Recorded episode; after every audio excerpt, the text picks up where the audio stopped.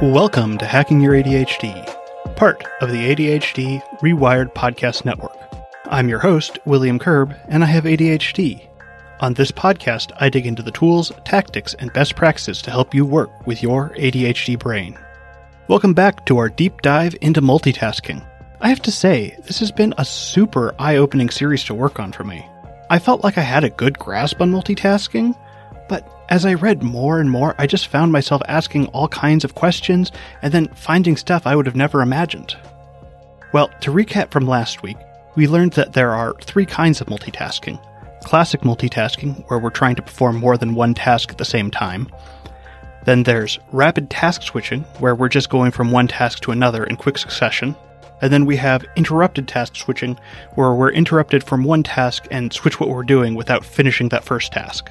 We also covered how we're more likely to try and multitask on things we're familiar with, but how that actually creates more of a cognitive penalty from breaking up those tasks, and how we often don't realize how much concentration we're using to complete a task, as evidenced with how dangerous texting and driving is. This week we're going to be exploring more of those cognitive and biological costs of multitasking, then getting into some specific kinds of multitasking that can really drain us, and then we'll finish up with some ways that we can work on reducing the amount of multitasking that we do. If you'd like to follow along on the show notes page, you can find that at hackingyourADHD.com slash multitasking part two. Before we get started, I'd just like to invite you to check out the Hacking Your ADHD Patreon. The show is free to listen to, but I put a lot of effort into every episode.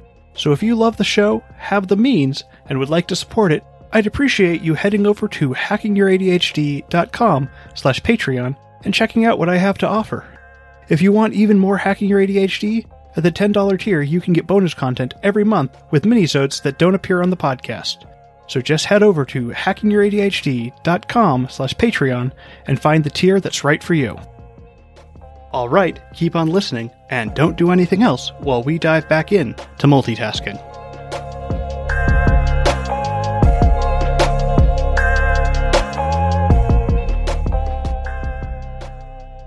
As always, when we're talking about multitasking, what we're really talking about is task switching. That is, when we're trying to multitask, we're not actually doing two things at the same time. Instead, we're just switching back and forth between things. And what we're really focused on here is two cognitive tasks.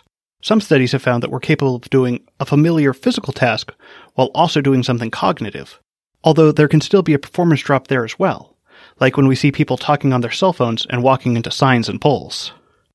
With this task switching comes a switching cost. So every time we switch what we're focusing our attention on, we're experiencing this cost.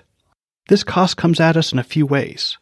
In last week's episode, we had our experiment that helped demonstrate how multitasking can actually make us take longer to perform two tasks at the same time rather than doing them one after another. And I also mentioned how I felt like I was more likely to make errors during that test.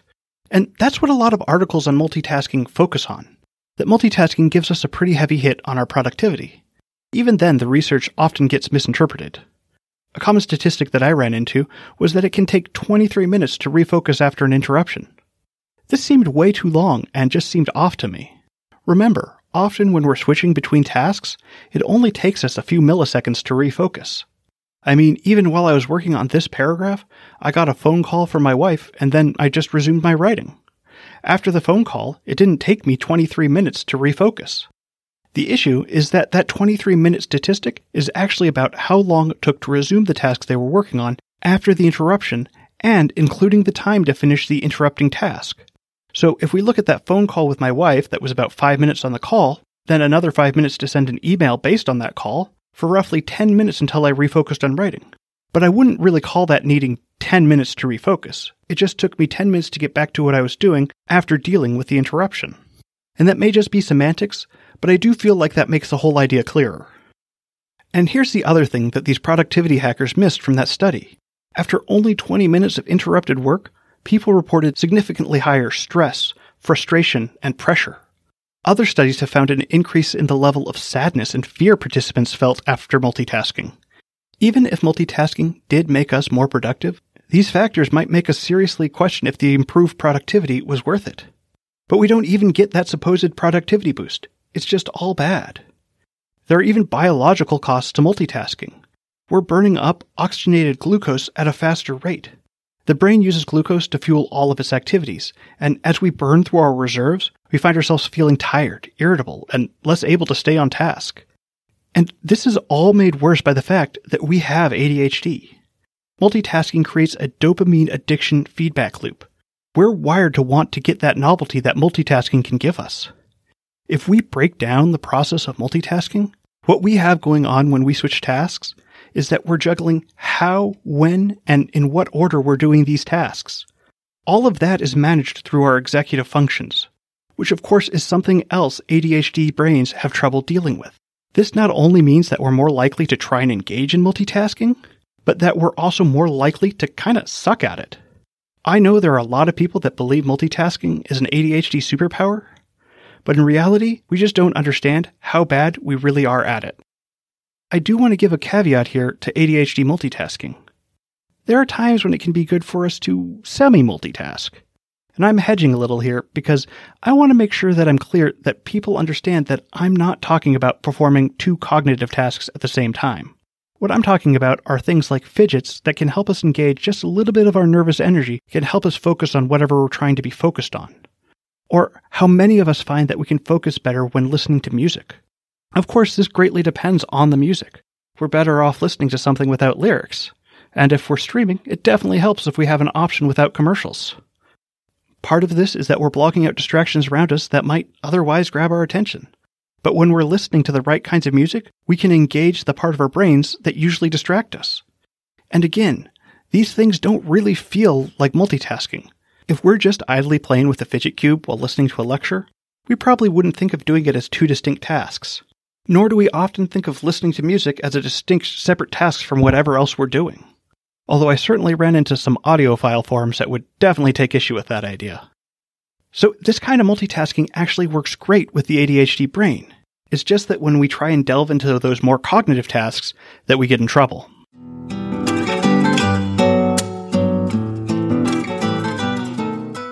One of the most pervasive forms of multitasking has become multimedia multitasking.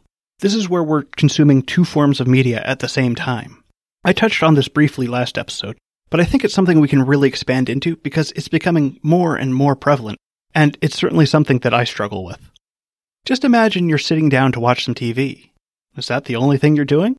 Or are you also pulling out your phone? This has become so commonplace that we often don't think about it. Of course, we're going to be doing something else while we're watching TV. Or how about in those boring Zoom meetings? So convenient that I can minimize the window and still have the active speaker screen go up in the corner.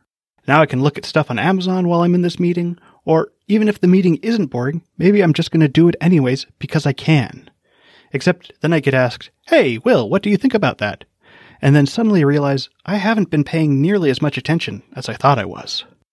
It might seem fine to be playing a game on your phone while watching the latest episode of WandaVision, but as we switch back and forth between the game and watching the show, there is a cost for every time your focus changes. Now, this is a small cost to be sure, but let's say you're changing your focus every few seconds while watching a 30 minute episode of a show. Suddenly, that small cost is snowballed into a much larger cost. This is the same deal we have with texting and driving. We think that we're paying much better attention than we really are. Even if the cost seems minuscule, it's the cumulative effect that we're actually worried about. No matter what we do, we're going to be doing some task switching throughout the day. There's just no getting around the fact that we don't have any singular tasks that we do straight all day long. What we're worried about is that the cognitive switching penalty is an issue of friction. The more we switch, the higher the cost. So it's fine that I'm going to switch from task to task throughout the day, getting things done. What I don't want to do is move the slider of cognitive switching to the extreme that's where we start seeing our decline in performance and our emotional dysregulation. I understand the urge to grab your phone, laptop, or tablet when you're watching TV. Sometimes TV just isn't stimulating enough to keep me occupied while I'm watching. But here's the thing about media multitasking. It's still multitasking, and it still creates those switching costs when we switch from one task to another.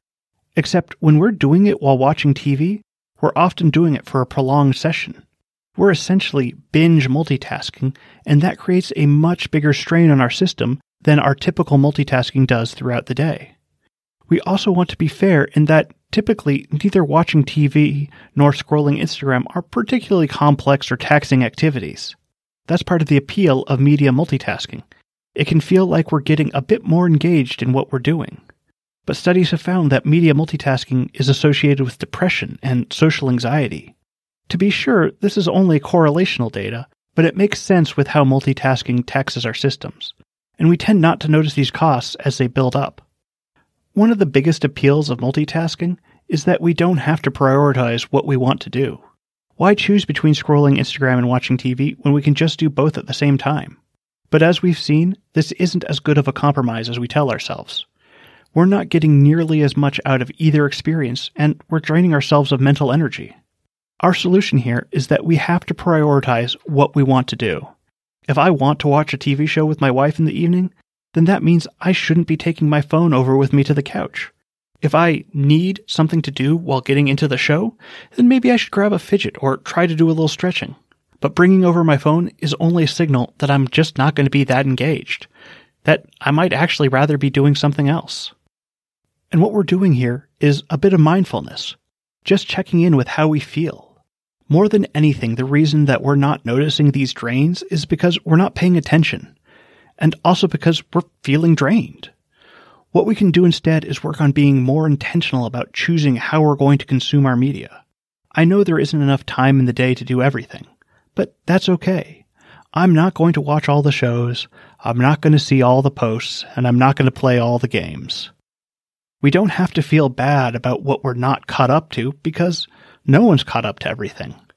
Spend more time engaging in your media and actually enjoying it. If what you're watching isn't engaging enough, maybe think about watching something else. Because again, we've got limited time.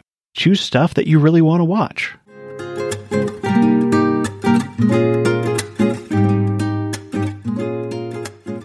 As I mentioned in the last section, one of the best cures for multitasking is mindfulness. This can be a hard state for ADHDers to get into because, well, we get distracted.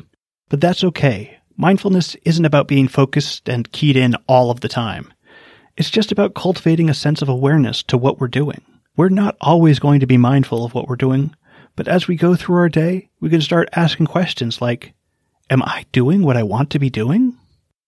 When we're multitasking, we're giving into all those little distractions that come up, and we're not staying on task. So, how can we do this? Well, one of the first steps we can take in this process is defining what we're supposed to be doing. Because it doesn't matter if we ask the question, Am I doing what I want to be doing? if we don't know what we do want to be doing. If I'm productively procrastinating, it can feel like I'm doing the right things, even though I'm just putting off those more important tasks that would be better for me to focus on. For years, when I wanted to start working on something, I'd find myself sitting down with only a vague idea of what I was supposed to be working on. And this usually happens at the source of our planning, our to do list. If we write down just the vaguest idea of what we're supposed to be working on, we find ourselves scrambling to find that first step when we're supposed to start working. If instead we have that first step defined for us, then we're going to be a lot better off when we sit down to do our work. Just imagine opening up your to do list and it just has the word taxes written on it. Okay, well, I kind of know what that means. It means I'm going to be doing something I really don't want to be doing. But more specifically than that, well, it doesn't mean much. Am I gathering forms, or am I filling them out? Am I emailing my accountant, or am I. I don't even know, because that kind of to do is just way too vague. Of course, at the same time, we write to dos like this when we don't know what we're supposed to do.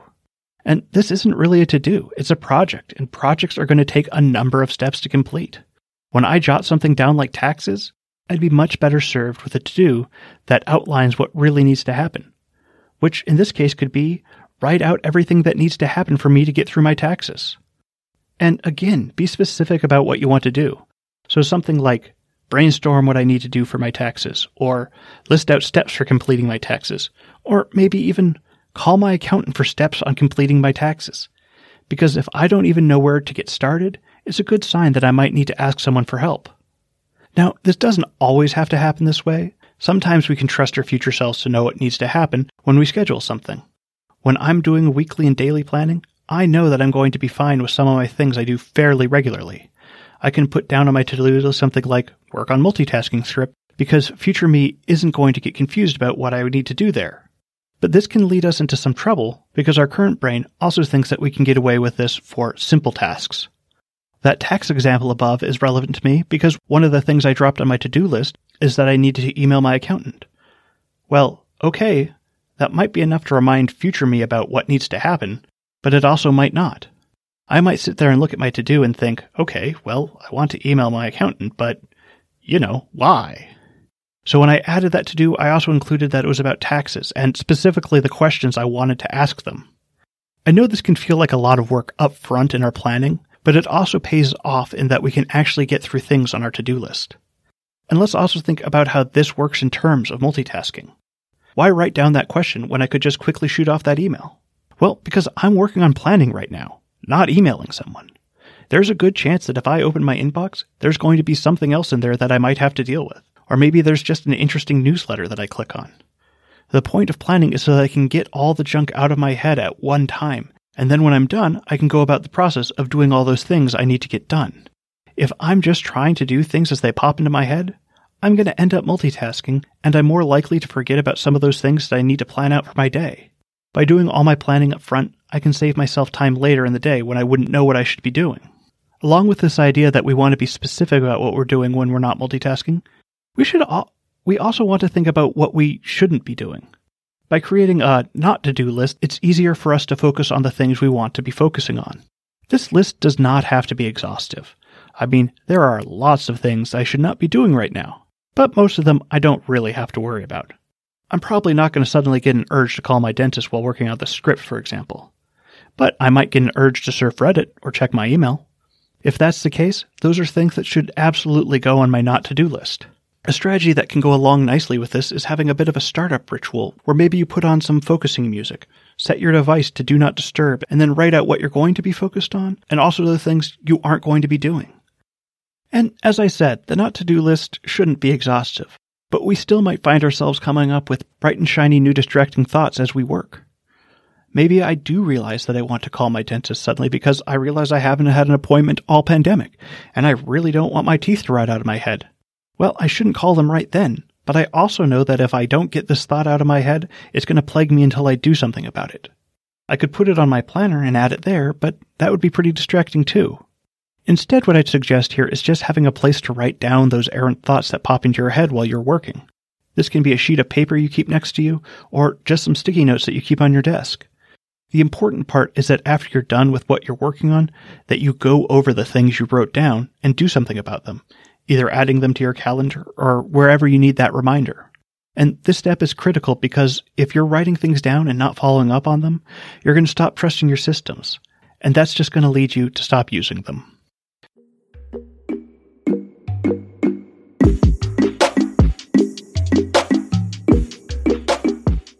Thanks for sticking with me all the way to the end.